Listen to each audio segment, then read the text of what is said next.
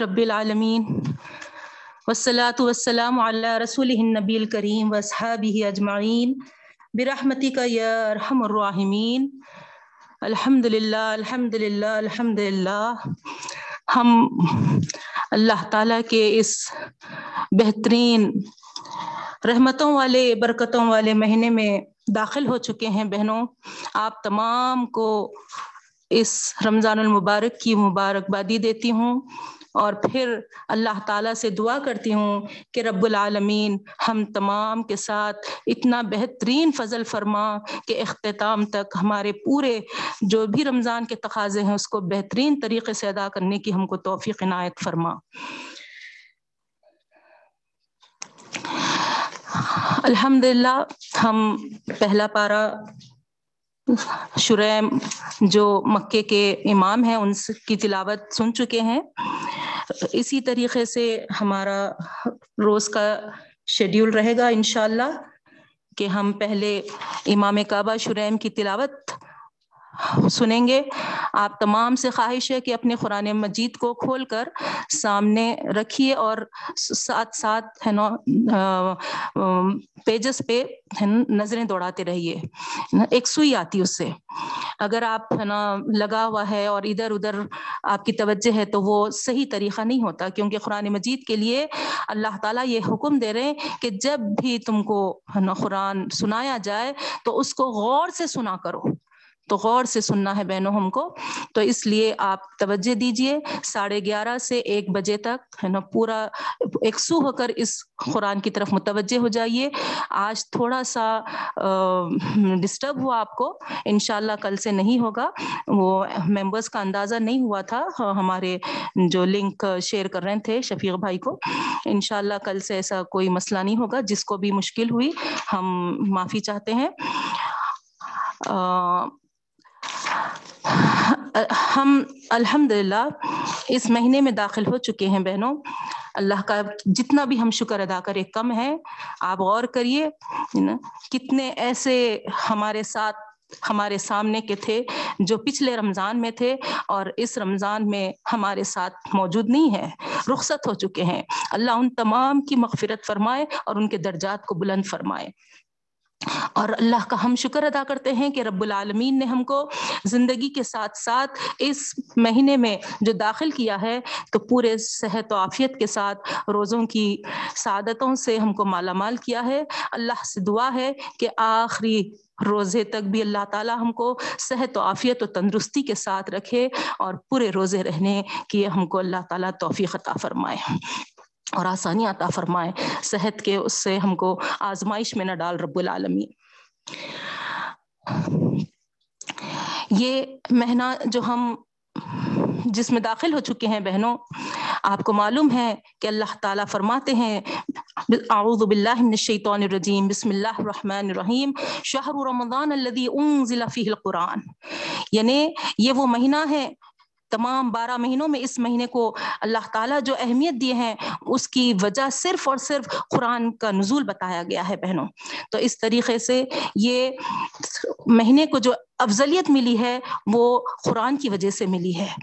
تو پھر تمام دوسرے عبادتیں بھی جو جڑے ہوئے ہیں اس مہینے میں، ہمارے تراوی کا اہتمام جو ہے، یا پھر ہم جو زکوٰۃ وغیرہ ادا کرتے ہیں، یا پھر ہم جو بھی روزے وغیرہ رہتے ہیں، یہ سب سب قرآن کی وجہ سے ہے۔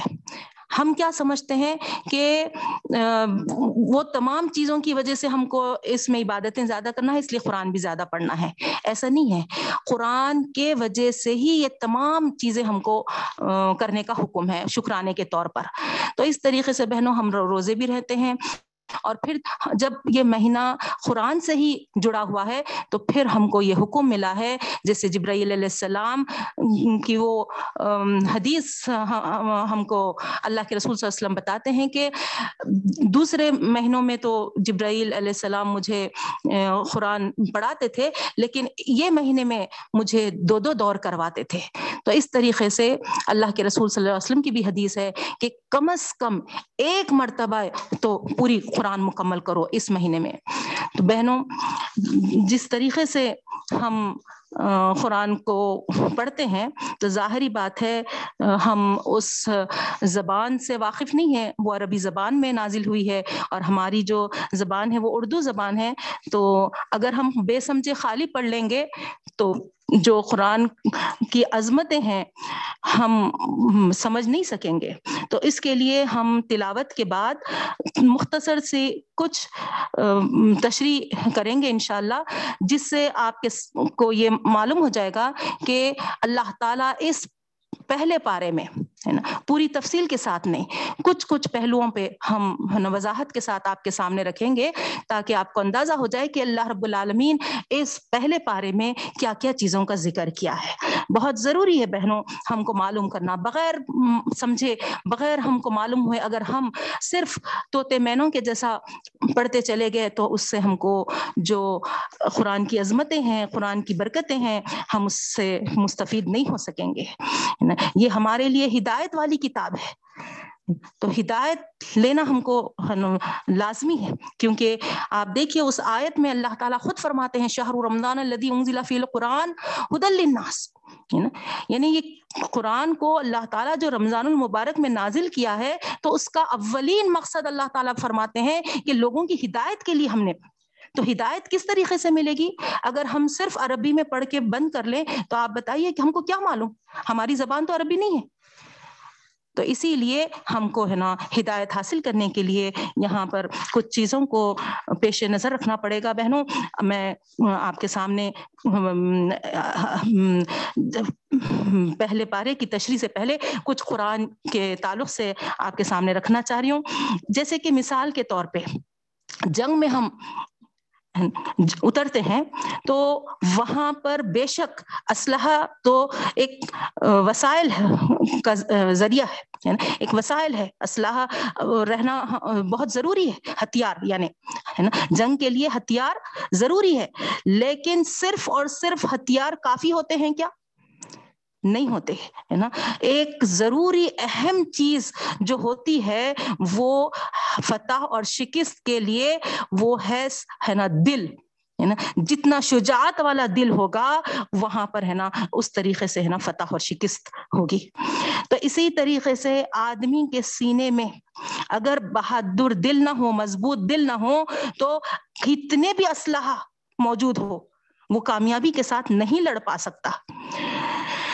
قرآن مجید کے فہم کے لیے بھی کچھ شرائط ضروری ہے بہنوں۔ سب سے پہلے ہم اپنے دل کو، دل کے رخ کو صحیح کریں۔ اور دل کے رخ کو صحیح کرنے کے لیے ہم کو سب سے پہلی چیز میں آپ کو پوائنٹ وائز بتاتی چلے جاؤں، نیت کی پاکیزگی بہت ضروری ہے۔ ہمارے دل کو دل کے رخ کو صحیح کرنا ہے، قرآن کو اگر سمجھنا ہے، تو دل کے رخ کو کس طریقے سے ہم صحیح کریں گے؟ سب سے پہلی پوائنٹ ہے، نیت کی پاکیزگی ہمارے اندر ہونی چاہیے میرا مطلب کیا ہے؟ کہ ہم صرف ہدایت کے لیے اس کو پڑھیں اور دوسری غرض ہمارے پاس نہ ہو۔ اگر ہمارے پاس ہدایت کی طلب کے علاوہ کوئی اور چیز، کوئی اور غرض ہو تو پھر ہم قرآن کے فیوز سے محروم رہ جائیں گے بہنوں اس کے فیوز سے ہم برکتیں، اس کے فیوز کو ہم حاصل نہیں کرنے والے بنیں گے تو اسی لیے سب سے پہلی نیت ہماری یہ ہو کہ ہم اس کو صرف اور صرف ہدایت کے لیے پڑھیں گے۔ اور اگر اس کو ہم ہدایت کے لیے نہیں پڑھیں گے، تو پھر ہو سکتا ہے کہ ہم قرآن سے بہت دور ہو جائیں۔ تو اسی لیے پہلی چیز ہم اپنی نیت کو پاکیزگی میں تبدیل کریے۔ بے شک اللہ رب العالمین تو قرآن کے تعلق سے بتایا ہے، تم جس مقصد سے اس کو پڑھتے ہیں، تم کو ہے نا اس مقصد میں کامیاب کر دیتا ہے اللہ تعالیٰ، ہے نا۔ لیکن اصل مقصد جو ہم کو بار بار اللہ تعالیٰ توجہ دلاتا ہے، وہ ہے ہدن، ہدایت۔ تو اللہ تعالیٰ سے دعا کرتی ہوں کہ رب العالمین ہماری نیتوں کو پاک کر دے اور ہمارے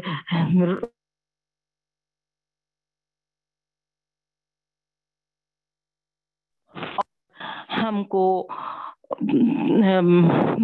ہدایت کا ذریعہ بنا دی ہے قرآن مجید۔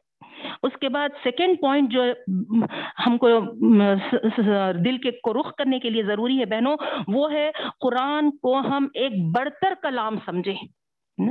اس کے اعلیٰ و برتر کلام پر ہم غور کریں۔ اس کو سمجھنے کی کوشش کریں۔ اگر ہمارے دل میں قرآن کی عظمت اور اہمیت نہ ہو، تو پھر اس کو سمجھنے کی حقیقت کیا ہے؟ نا، ہم کو نہیں سمجھ میں آئے گی۔ اس کو سمجھنا کتنا ضروری ہے۔ یہ ہم کو، ہے نا، جب ہی سمجھ میں آئے گا، جب ہم اس کو، ہے نا قرآن کو بہت ہی بڑھتر کلام سمجھیں گے۔ اور ہے بھی ظاہری بات ہے، اللہ تعالیٰ کا کلام ہے یہ۔ اس کی اہمیت ہمارے ہم کو سامنے رکھنی چاہیے بہنوں جب ہی ہم کو صحیح حق سمجھنے کا ادا ہو سکتا ہے۔ اور اگر اس کی عظمت اور اہمیت کو ہم سامنے رکھیں گے اور پھر اس کلام پر غور کریں گے تو پھر انشاءاللہ العزیز ممکن ہے کہ اللہ تعالی ہمارا ذہن کھولتا چلا جائے اور ہم کو اس کے ذریعے ہدایت نصیب فرماتے جائے۔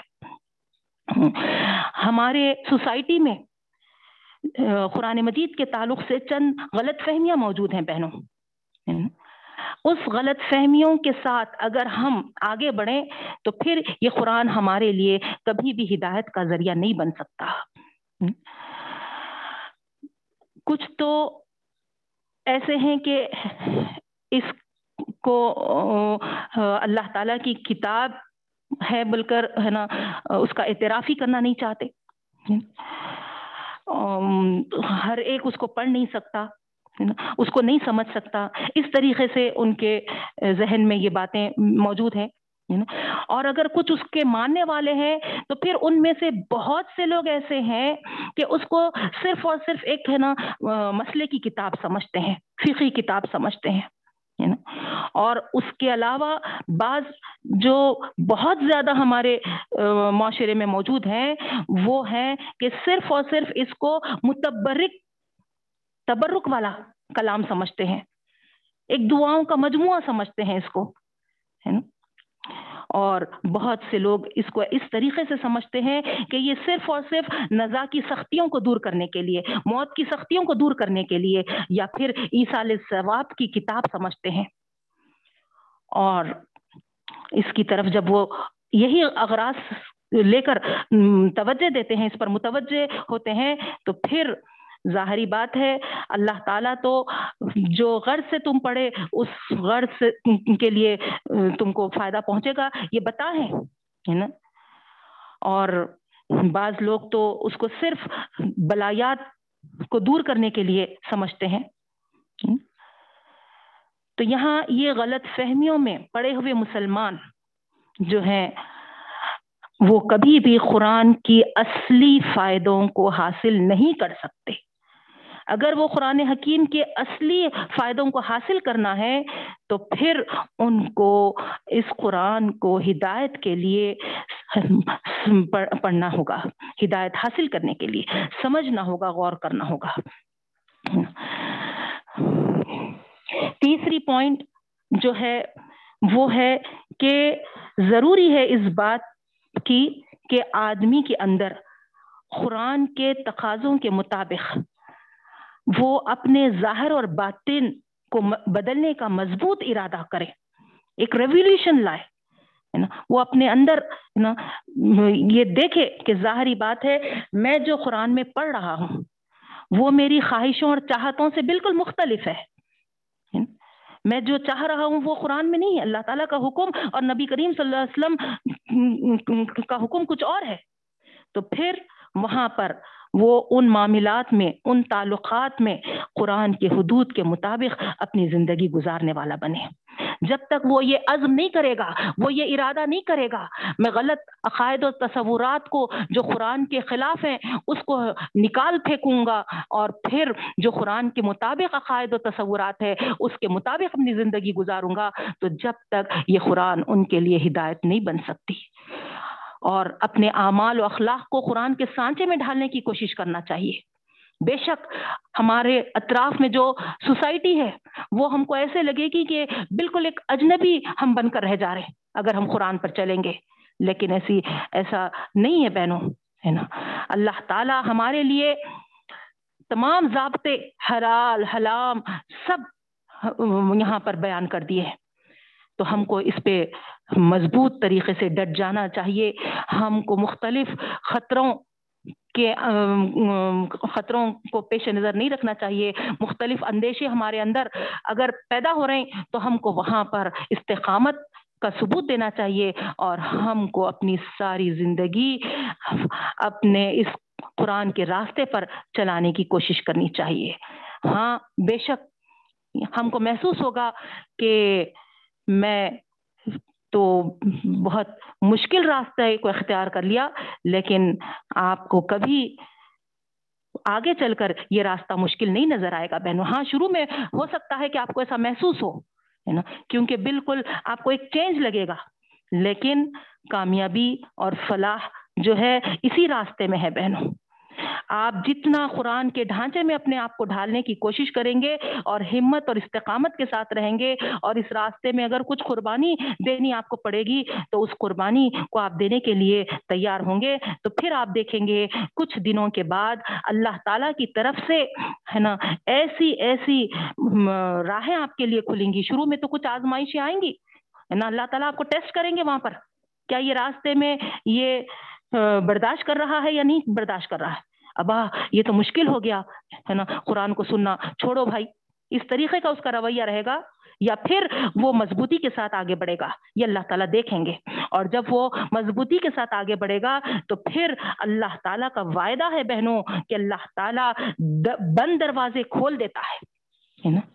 بند دروازے کھول دیتا ہے اور پھر ایسے ایسے دوسرے دروازے بھی کھول دیتا ہے کہ انسان اس کا تصور بھی نہیں کر سکتا، ہے نا؟ اس کی مدد کے لیے، اس کی ہدایت کے لیے، اس کی، ہے نا، ہر ہر معاملے کے لیے رب العالمین اپنے ذمے اس کے تمام چیزوں کو لے لیتا ہے بہنوں۔ اللہ تعالیٰ آسانیاں فرماتا ہے۔ ایک قدم آگے بڑھو، میں دس قدموں سے تمہاری مدد کروں گا۔ تم چلتے ہوئے آؤ، میں تمہارے لیے دوڑتے ہوئے آؤں گا۔ اس طریقے سے اللہ کا وعدہ ہے بہنوں۔ پھر چوتھی پوائنٹ یہ ہے کہ ہم اس کلام پہ، ہے نا، تدبر کریں، غور و فکر کریں۔ یہ بہت لازمی شرط ہے۔ افلا یتدبرون القرآن ام علی قلوب اخفالها اللہ تعالیٰ سوال کرتے ہیں انشاءاللہ اس آیت کو آپ آگے پڑھیں گے۔ کیا یہ لوگ قرآن پر غور نہیں کرتے؟ یا دلوں پر ان کے جو تالے چڑھے ہوئے ہیں نا؟ اگر قرآن کو غور کریں گے، سمجھیں گے، تو پھر ہمارے دل کے جو خفل ہے، وہ کھلیں گے بہنوں۔ نہیں تو اسی طریقے سے خفلوں کے ساتھ ہم خبروں میں جائیں گے۔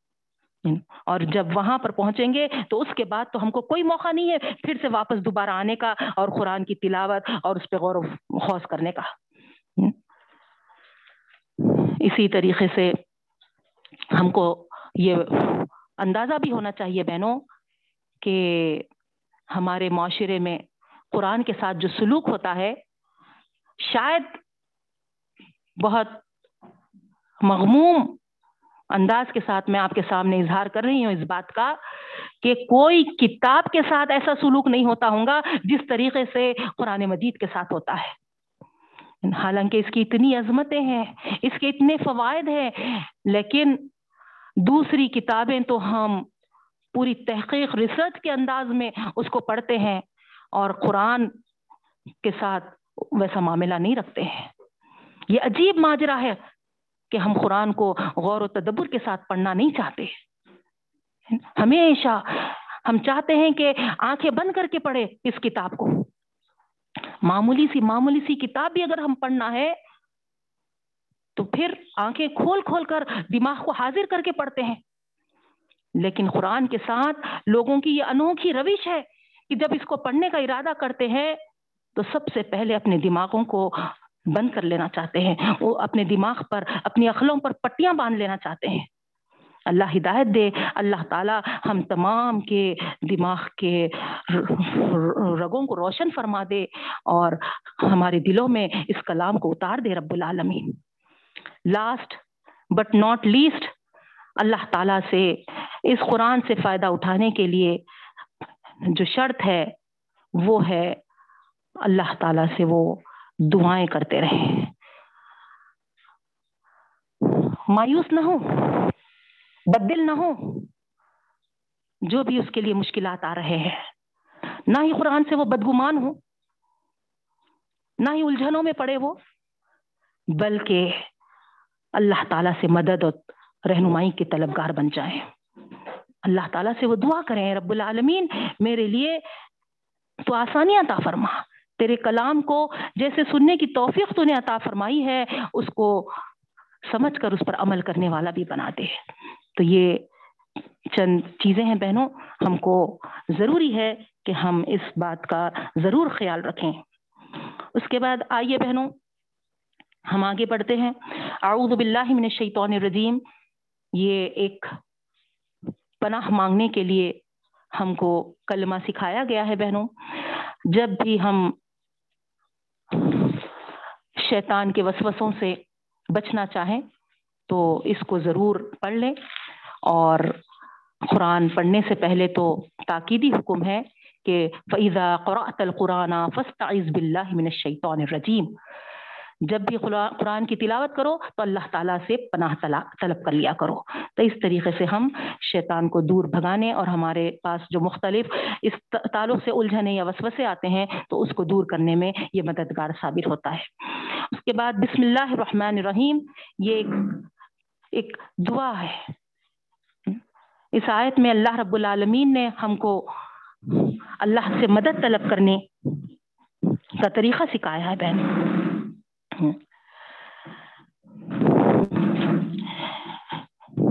اور آپ دیکھیں گے کہ یہ اسی قرآن میں موجود نہیں اس کے تعلق سے اگر آپ دیکھیں گے تو آپ کا اندازہ ہوگا کہ حضرت نو علیہ السلام کے جبھی بھی رب العالمین نے جب حکم فرمایا تھا نو علیہ السلام کو کشتی میں سوار ہونے کے لیے، تو کیا الفاظ فرمائے تھے؟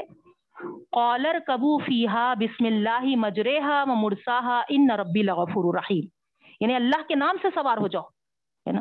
تو اس طریقے سے سلیمان علیہ السلام کے تعلق سے بھی آپ دیکھیے ان نہ من سلیمان و ان بسم اللہ۔ یعنی سلیمان علیہ السلام بھی جب آغاز کرتے تھے تو بسم اللہ الرحمن الرحیم سور نمل کی آئے تھے تو ہم کو انداز معلوم ہوا کہ یہ، ہے نا، اسی کلام میں نہیں، بلکہ، ہے نا، قدیم مضمون مضمون ہے یہ ایک۔ یہ آیت دعا ہے۔ کوئی کام کرنے سے پہلے ہم جب ہی بھی کام کا ارادہ کریں تو یہ دعا پڑھ لیں۔ اور پورے شعور کے ساتھ جب ہم پڑھیں گے تو پھر سب سے پہلے ہم کو اس سے جو فائدہ حاصل ہوگا، یہ حاصل ہوگا کہ ہم جو بھی کام کرنے جا رہے ہیں، ہم اللہ کی نافرمانی یا اس سے بغاوت کا کام نہیں کریں گے۔ اس کی پسند کے مطابق والا کام کریں گے، اس کے احکامات کے تحت ہم کریں گے۔ یہ فائدہ ہوگا۔ دوسرا فائدہ بسم اللہ الرحمن الرحیم پڑھنے کا یہ ہوگا بہنوں کہ چونکہ اس میں ہے نا، آپ دیکھیے، تین اللہ کے ہے نا، بڑے بڑے نام ہیں۔ بسم اللہ اللہ اور رحمان اور رحیم تو یہ ناموں کی وجہ سے، ہے نا، خدا کی یہ عظیم صفتوں کی وجہ سے یہاں پر جو رحمان الرحیم ہے نا، ہم کو ہمارے کاموں میں سہارا مل جائے گا۔ یہ ضمانت ہے، یہ دو صفت رحمان اور رحیم، کہ اللہ تعالیٰ ہم جو بھی کام کرنے چاہ رہے ہیں، اس میں نا خوب برکت عطا فرمائے گا۔ اور اگر اس میں کوئی غلطی ہو گئی، تو اللہ تعالیٰ ہم کو اس کے وبال سے محفوظ رکھے گا۔ اور اس کو کرنے کے لیے، اس کو پورے کمپلیٹ تکمیل پہنچانے کے لیے ہم کو اللہ تعالیٰ خوب و تو ہمت عطا فرمائے گا۔ ہم بھی اسی دعا سے اپنے اس کلام کو شروع کرتے ہیں بہنوں۔ اللہ تعالیٰ اس فائدوں سے ہم کو بھی مالا مال فرمائے۔ پھر شیطان کی چالوں سے بھی، اس کے فریبوں سے بھی ہم کو اللہ تعالیٰ امن میں رکھے گا۔ اور پھر دنیا میں بھی اس کام کو جو ہم شروع کیے ہیں نفع بخش بنائے گا، برکت والا بنائے گا اور آخرت میں بھی ہمارے لیے رضا الہی کا حصول کا ذریعہ بننے گا انشاءاللہ۔ جو کام اس دعا کے بغیر کیا جاتا ہے، وہ ان تمام برکتوں سے خالی رہتا ہے بہنوں۔ بسم اللہ کی یہ برکتیں تو ہر کام کے ساتھ ظاہر ہوتی ہیں، لیکن خاص قرآن کی تلاوت کے آغاز اس دعا سے ہم کو کرنی چاہیے اور ہم بھی اسی مبارک کلمے سے ہمارے اس کلام کو آغاز کرتے ہیں بہنوں۔ الرحمن الرحیم جو ہے، یہاں پر میں آپ کو بتا دوں کہ ایک جو صفت آئی ہے رحمان، وہ خدا کی رحمت کے جوش و خروش کو ظاہر کرنے کے لیے ہے۔ اور دوسرا جو ہے رحیم، اللہ تعالیٰ کی مہربانیوں کا جو تسلسل، جو دوام ہے جو ہمیشہ ہمیشہ ہم بندوں پر پہنچتے رہتا ہے، اس کا ذکر ہے بہنوں یہاں پر۔ تو یہ اللہ تعالیٰ کی شان رحیمیت ہے کہ اللہ تعالیٰ اپنی رحمتیں چند روز کے لیے محدود نہیں کر لیتا، بلکہ وہ اپنی رحمتوں سے بندے کو اس طریقے سے نوازتے رہتا ہے کہ آخری دم تک، بلکہ جنت میں پہنچنے تک اس کی رحمتیں ہمارے ساتھ جڑی ہوئی ہوتی ہیں۔ چند روزہ زندگی تک محدود نہیں رہتی، بلکہ جو لوگ اس کے بتائے ہوئے راستے پر چلتے رہیں گے، ان پر اس کی رحمت ایک ایسی ابدی اور لازوال زندگی میں دی ہوگی جو کبھی ختم ہونے والی نہیں ہے۔ اللہ تعالیٰ سے دعا ہے، اللہ تعالیٰ ہم کو اس کی ان رحمتوں سے مالا مال فرمائے۔ اب آئیے بہنوں سور فاتحہ ہے۔ اس کے کئی نام آئے ہیں۔ آیت شفا بھی کہتے ہیں اس کو، آیت رقیہ بھی کہتے ہیں اس کو سبا مسانی بھی کہتے ہیں۔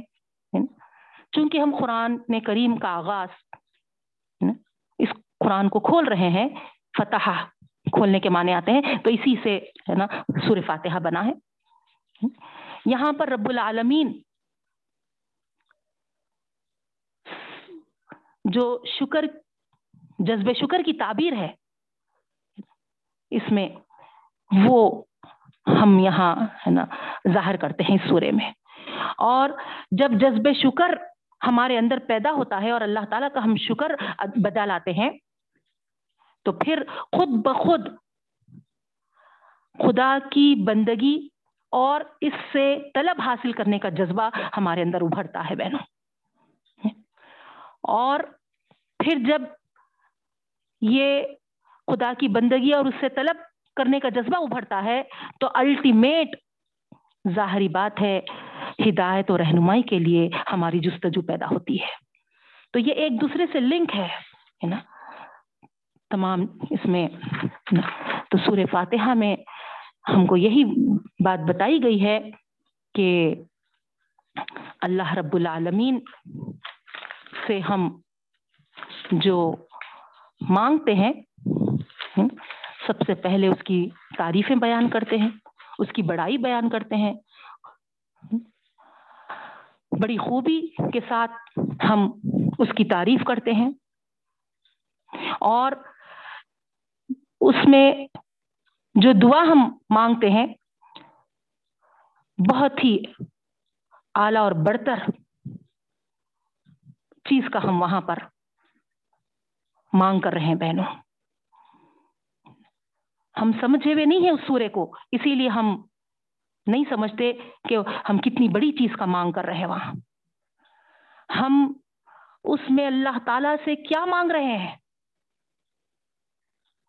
ہم اللہ تعالی سے یہ راستہ مانگ رہے ہیں کہ ہم تجھ تک پہنچ جائیں۔ دن سروت المستقیم یعنی اے اللہ ہم کو ایسا راستہ دکھا دے کہ ایسی ہدایت ہم کو عطا فرما دے کہ ہم تجھ تک پہنچ جائے۔ تو یہ بہت اہم پہلو اس میں ہے بہنوں کہ ہم اتنی بڑی دعا مانگتے ہیں رب العالمین سے۔ اور پھر مانگنے کا ہم کو طریقہ بھی یہاں پر بتایا گیا ہے۔ بالکل آجزی و ان کے ساری کے ساتھ، ہے نا؟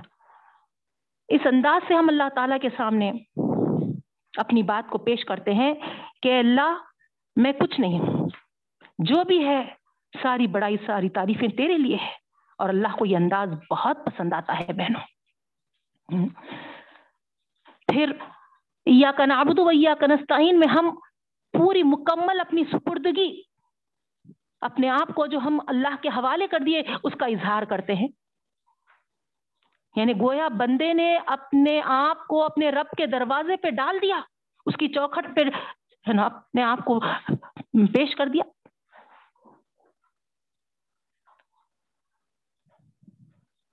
اب آپ ہی بتائیے، جب بندہ اپنے آپ کو اتنا اس اللہ رب العالمین کے حوالے کر دیا، تو پھر کیا اس کی دعا کا ایک ایک حرف شرف قبولیت نہیں بنے گا؟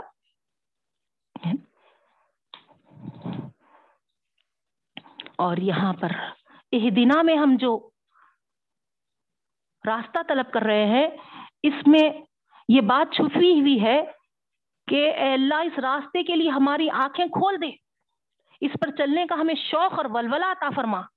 ہمارے دلوں میں اس کی محبت بٹھا دے اور اس پر ہمیں چلنے کی توفیق عطا فرما۔ اسی پر مرنے کی سعادت نصیب فرما۔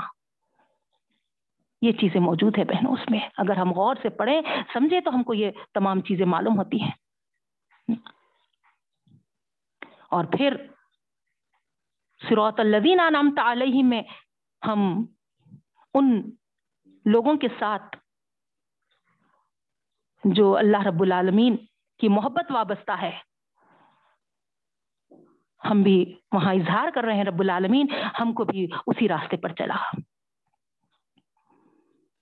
اور آپ کو معلوم ہے کہ یہ دعا کو خصوصاً نماز کی دعا کے لیے مخصوص کر دیا گیا بہنوں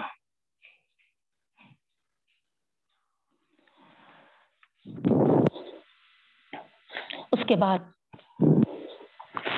جب ہم اس سورے میں اللہ رب العالمین سے ہدایت والا راستہ طلب کیے بہنوں، تو اب سور فاتحہ کے آخری حصے کو اور پھر آگے جو سورہ آ رہا سورہ بقرہ۔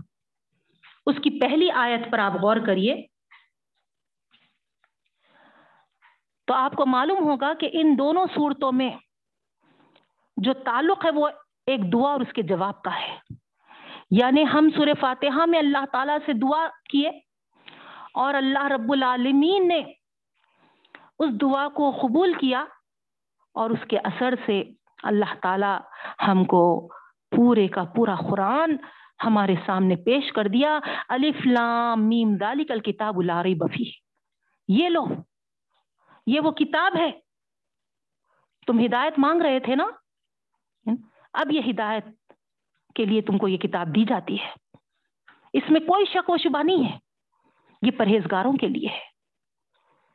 تو یہاں پر آپ دیکھیں گے اس پہلے پارے میں سور بقرہ میں کہ یہاں رب العالمین تین گروہوں میں بانٹ دیے ہیں انسانوں کو۔ ایک متقین ہے، ایک منکرین ہے، ایک منافقین ہے۔ متقیوں کے جو صفات ہیں،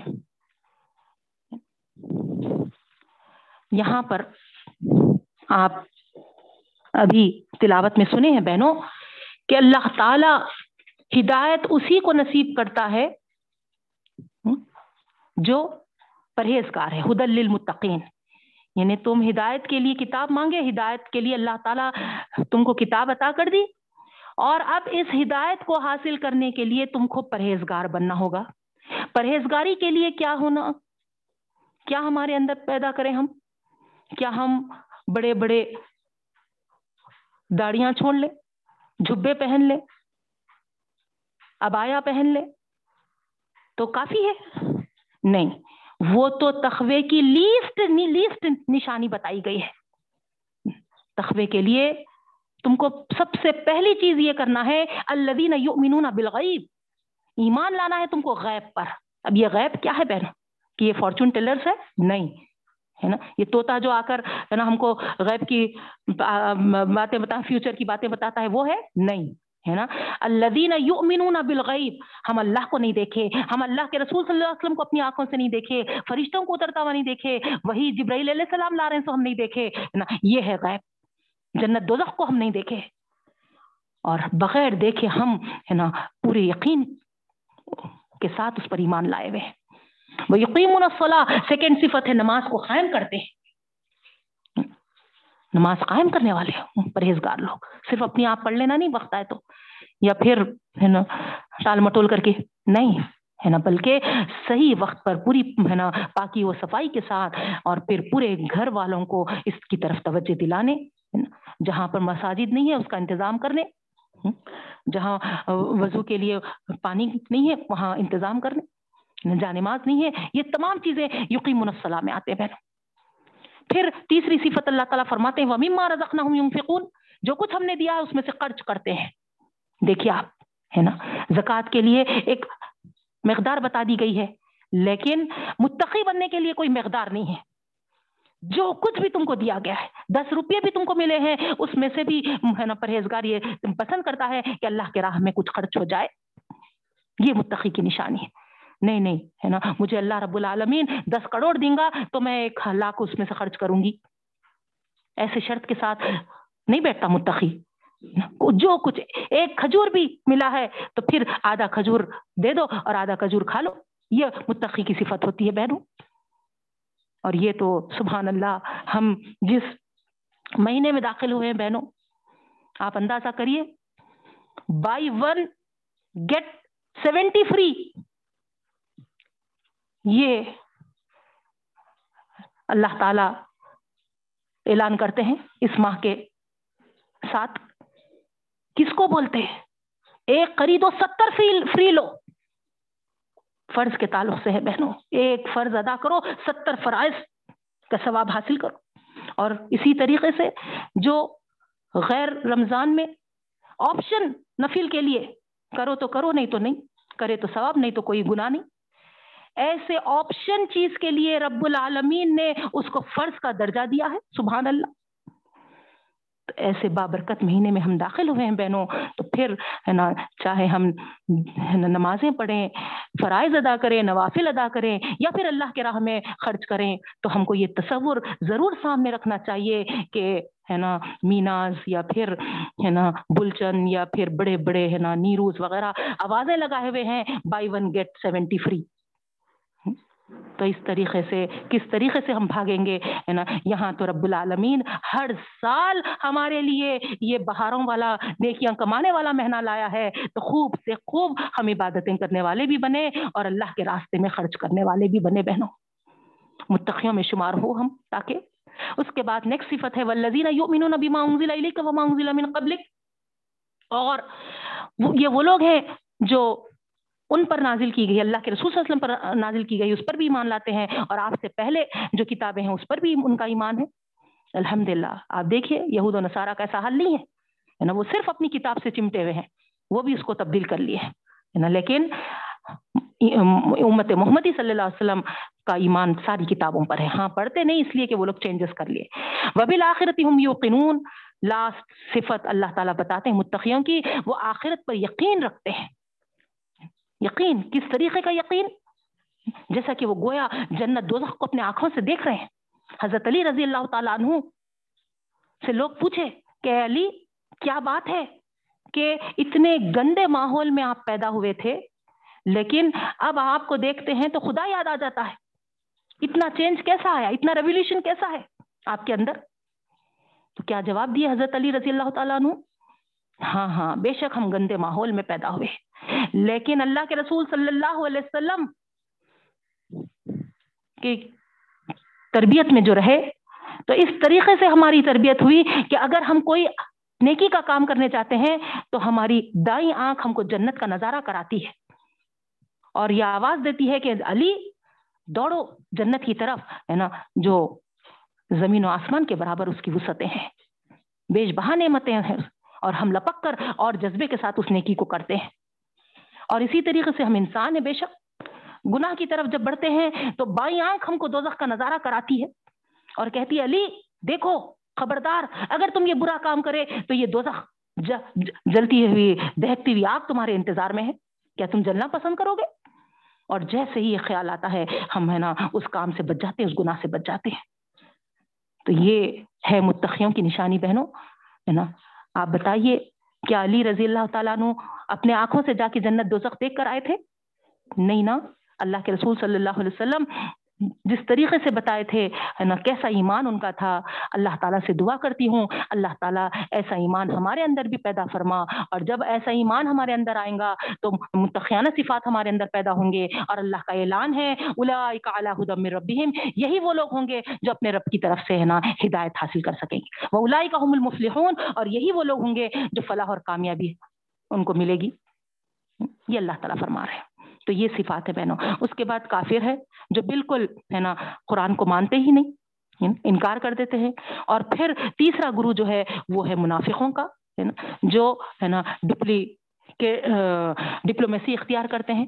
یعنی نیک لوگوں کے ساتھ بیٹھتے ہیں تو اپنے ایمان کا اظہار کرتے ہیں اور پھر ان کے لوگوں کے جیسے اس میں مل جاتے ہیں تو پھر ہے نا کہتے ہیں کہ ہے نا ہم تو جسٹ ہے نا پریٹینڈ کر رہے تھے تو یہ ان کا رویہ ہوتا ہے۔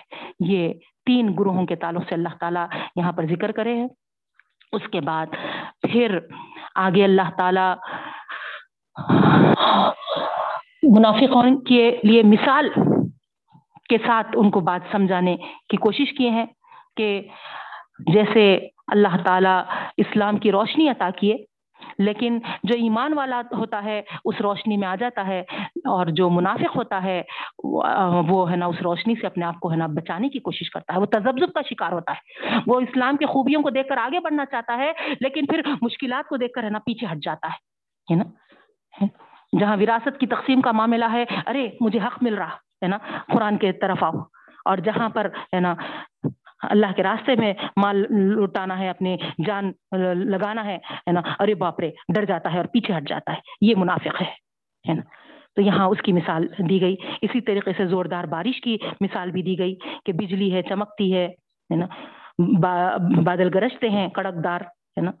لیکن یہ لوگ، ہے نا؟ ہاں، اللہ تعالیٰ کے اس راستے میں جو بھی قربانیاں دینا ہوتی ہیں، اس کو اسی طریقے سے بجلی اور کڑکے کے جیسا سمجھتے ہیں اور کھٹک اور ٹھٹک جاتے ہیں، ہے نا؟ وہی اپنے راستے پہ جمے ہوئے رہتے ہیں، مرے دم تک، اور اسی طریقے سے، ہے نا، ان کا انجام دردناک عذاب ہو، اللہ بچائے۔ اس کے بعد رب العالمین یہاں پر جس بات کی طرف ہم کو حکم دیے ہیں بہنوں وہ ہے ہے نا، اے لوگو، اللہ کی بندگی اختیار کرو۔ جو خود تمہارا اور تمہارے باپ دادا اور ساری کائنات کا خالق ہے۔ تو یہاں اتنا پیارا ثبوت ہے بہنوں کہ ہم کس کی بندگی اختیار کریں؟ کس کی عبادت کریں؟ تو وہاں اللہ تعالیٰ خود اپنا تعارف کرا دیا ہے ایسے کی عبادت کرو جو تم کو پیدا کیا اور تمہارے باپ دادا کو پیدا کیا۔ اور جو تمہاری تخلیق نہیں کیا یا تمہارے باپ دادا کی تخلیق نہیں کیا، تو اس کی بندگی کرنے کے وہ لائق ہی نہیں ہے۔ تو پھر بند، بندگی کے لائق کون ہے؟ نا؟ سوائے اللہ کے اور کوئی نہیں، کیونکہ سوائے اللہ کے اور کوئی ہے نا پیدا نہیں کیا۔ مکھی کا پر تک کوئی بنانے کی ہمت نہیں ہے کسی کے اندر۔ تو پھر ہے نا ہماری اور ہمارے باپ دادا کی تخلیق کہاں سے بہنوں؟ تو اسی لیے یہاں پر اللہ رب العالمین فرما رہا ہے نا اللہ تعالیٰ ہی کی بندگی اختیار کرو جو تمہارا پیدا کرنے والا ہے اور تمہارے باپ دادا کا پیدا کرنے والا ہے۔ اور اللہ نے ہی قرآن کو تمہارے لیے نازل کیا تاکہ تم ہدایت حاصل کرو۔ اب وہاں پر اس کا بھی ذکر ہے کہ اس قرآن کے تعلق سے یہ لوگ شک و شبے میں پڑے ہوئے رہتے تھے۔ تو اللہ تعالیٰ نے وہاں چیلنج کیا کہ نا قرآن کو اگر تم شک و شبے کی نظر سے دیکھتے ہو، تو اس کے جیسی ایک صورت بنا لو ایک آئے تھی صحیح۔ لیکن وہ اس میں وہ پیچھے رہ گئے، نہیں کر سکے۔ ظاہری بات ہے، اللہ کے کلام سے کوئی کون برابری کر سکتا ہے بہنوں؟ اس کے بعد ہے نا، یہاں پر اور ایک چیز کا ذکر ہے کہ یہ کیا ہے تمہارا رب؟ اتنا بڑا ہے، کہتے ہیں۔ اور مچھر کی مثالیں دے رہا ہو تو یہاں ایک سائیکولوجی پہلو ہے بہنوں۔ بچوں کی جو عمر ہوتی ہے، اس حساب سے ان کو مثالیں دے تو وہ اچھی طریقے سے سمجھ سکتے ہیں۔ جیسے مثال کے طور پہ نرسری کلاس ہے نا؟ بی ایڈ، ایم ایڈ کے ٹیچر کو وہاں بھیجے اور وہ یہ بولی کہ میں تو ایم ایڈ کری ہوئی ہوں، ہے نا؟ میں یہ، ہے نا؟ جونی جونی، واٹ پپا نہیں پڑھاتی ہوں میں۔ میں تو اپنا ہے نا بی ایڈ ایم ایڈ میں جو پڑھی ہوں، وہ کورس ہے نا، ان لوگوں کے سامنے رکھتی ہوں۔ تو بات سمجھ میں آئے گی کہ بچوں کو؟ نہیں۔ اسی طریقے سے بے شک، ہے نا، اللہ تعالیٰ بھی اتنا بڑا اور بلند ہے، اور ہماری سمجھ کے حساب سے، ہماری عقل کے حساب سے اللہ نے مثالیں دی ہیں۔ تو اسی لیے اللہ تعالیٰ فرما رہا ہے کہ میں نہیں شرماتا مچھر، یا مچھر سے کمتر کی مثال بھی دینے کے لیے، ہے نا۔ کیونکہ سامنے والے کو سمجھ میں آنا اصل مین چیز ہے۔ بڑے بڑے ہے نا، آپ کیا بولتے سو فلاسفی کے باتیں بتاؤ، لیکن سامنے والا نہیں سمجھ رہا تو کیا بے فیض ہے وہ؟ تو یہ اللہ تعالیٰ یہاں پر سمجھانے کی کوشش کی ہے بہنوں۔ اس کے بعد آدم علیہ السلام کی تخلیق کا واقعہ ہے بہنوں۔ کس طریقے سے اللہ تعالیٰ نے آدم علیہ السلام کو پیدا کیا۔ شیطان چالیس دن تک برابر ہے نا، اس پتلے کو لات مارتا تھا اور کہتا تھا کہ ہے نا وجود میں تو آنے دو اس کو، ہے نا؟ اس کو چھوڑوں گا نہیں۔ تو ابدی دشمنی ہے اس کو جب سے۔ اور جب اللہ رب العالمین نے روح پھونکی آدم علیہ السلام کے اس پتلے میں، تو آدم علیہ السلام بنے۔ اور پھر اللہ تعالیٰ کئی نام ان کو سکھا دیے۔ اس پر فرشتوں کو آبجیکشن تھا کہ اللہ آدم علیہ السلام ایک نئی تخلیق کیوں کر رہے ہیں؟ تو اللہ تعالیٰ وہاں پر آدم علیہ السلام کو پیش کر کر ان کی، ہے نا، جو اہمیت تھی علم کے ذریعے، جو ان کی اہمیت بڑی ہے نا، اس کو ظاہر کیے۔ تو علم کتنا اہم ہے وہ ہم کو اندازہ ہوتا نا۔ آدم علیہ السلام جونیئر موسٹ تخلیق تھی، نہیں؟ اور مٹی سے بنائے گئے تھے، لیکن علم کی بنا پر ان کو فضیلت ملی بہنوں۔ آج ہم ہمارے پورے مسلمان میں یہ علم سے دوری کا جو رجحان ہوتے جا رہا، یہ بہت غلط ہے۔ اللہ کے پاس بہت اہمیت ہے علم کی۔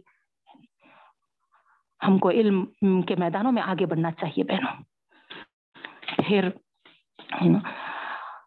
آپ کو وہ واقعہ تو پورا معلوم ہے تفصیل کے ساتھ کہ کس طریقے سے اللہ تعالیٰ اس فضیلت پر پورے فرشتوں کو سجدہ کا حکم دیا اور سارے کے سارے سجدے میں گر گئے سوائے شیطان کے۔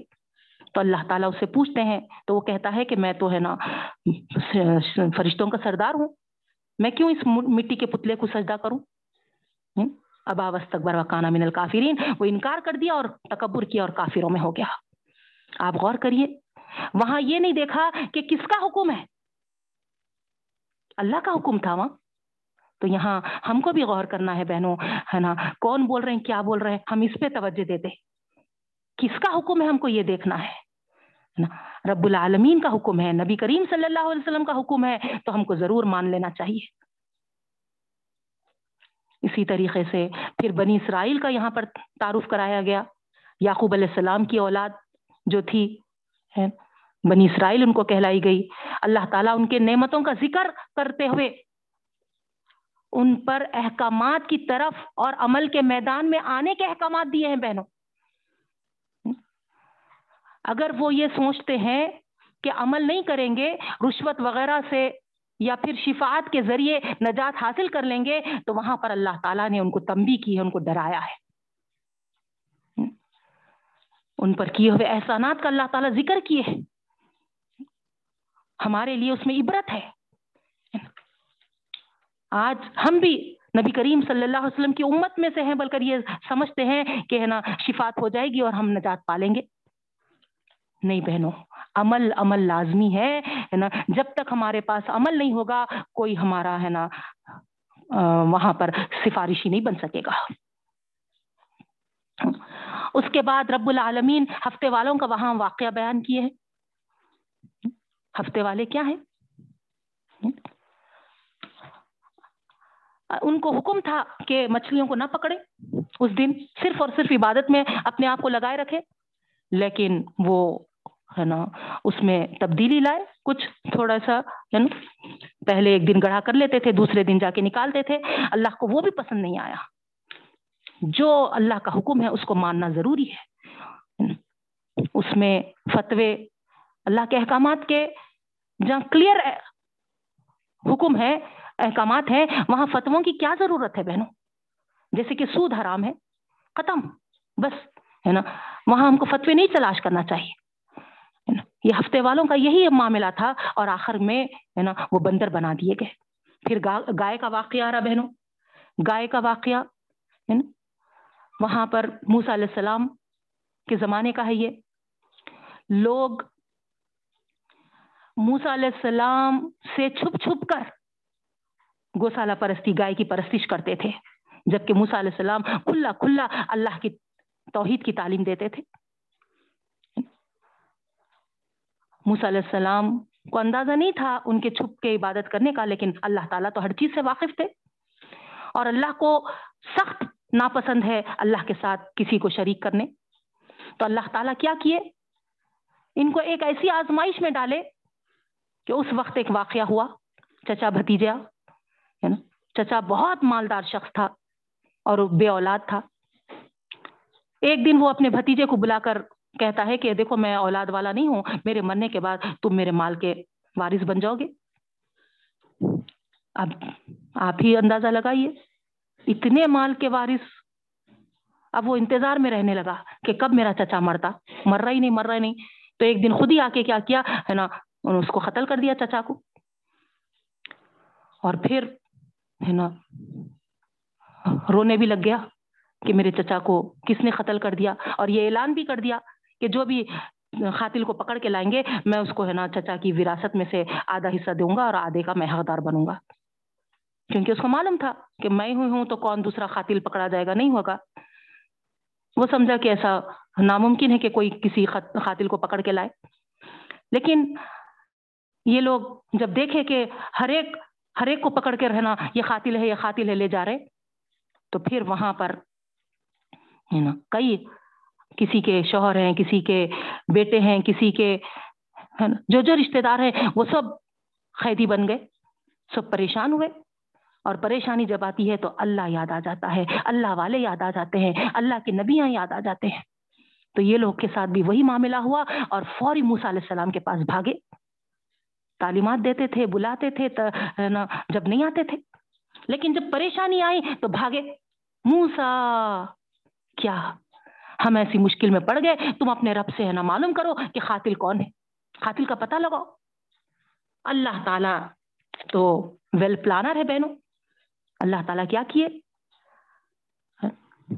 سب، ہے نا، ان کو بولے کہ وہ گائے لاؤ اور اس گائے کو کاٹو۔ بولے کوسی گائے موسا ہے نا؟ یہ سمجھے تھے کہ ہے نا، بالکل انون ہے موسا اس تعلق سے کون سی گائے؟ بہرحال کئی سوالات کرے، کیا رنگ ہونا چاہیے اس کا؟ کیا ہے؟ آخر الٹیمیٹ ہے نا، ان کو لا محالہ اس کو کاٹنا ہی پڑا۔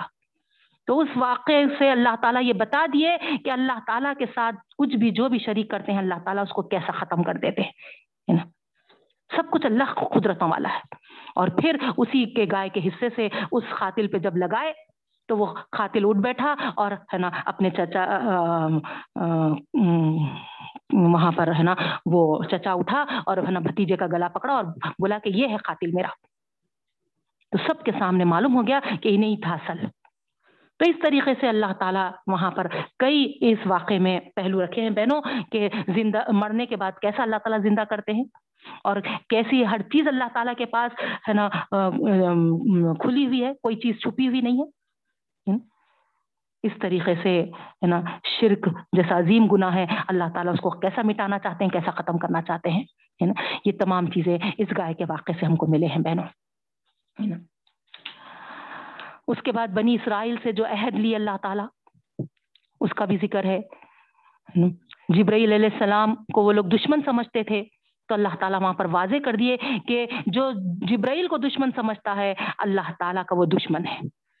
وہاں پر ہم کو یہ میسج مل رہا کہ فرشتے ہو یا انبیاء کرام ہو یا پھر ہے نا صحابہ کرام ہو جو اللہ کے دوست ہیں، ہم کو بھی ہے نا ان کے دوست سمجھنا چاہیے۔ جو اللہ کے دشمن ہے ہم کو بھی ہے نا دشمن سمجھنا چاہیے۔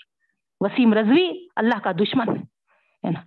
وہ نام کے ذریعے ہے نا، مسلمان نہیں ہے، ایمان والا نہیں ہے۔ وہ جب صحابہ کو وہاں پر گن دیا ہے، تو پھر اس کا کیا ایمان؟ اسی طریقے سے سلیمان علیہ السلام پر جو جادو کا الزام لگائے اس کا بھی ذکر آیا ہے بہن۔ تو اللہ تعالیٰ وہاں پر صاف بتا دیے، یہ تو ہے نا سب اور سب کچھ ہے نا کافروں کا کام تھا، یہ سلیمان علیہ السلام کا کوئی اس میں عمل دخل نہیں تھا۔ اس کے بعد رب العالمین ہے نا آگے فرماتے ہیں کہ مسجدوں کے داخلے کے آداب کیا ہیں؟ یہ اللہ کا گھر ہے۔ وہاں پر اگر شرائط لگا دیے کہ فلاں داخل نہ ہو فلاں داخل نہ ہو تو یہ بالکل غلط ہے۔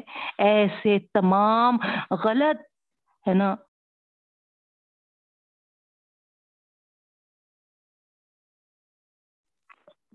غیر اہم اور جزوی فروئی چیزوں پر ہم اہمیت نہ دیں۔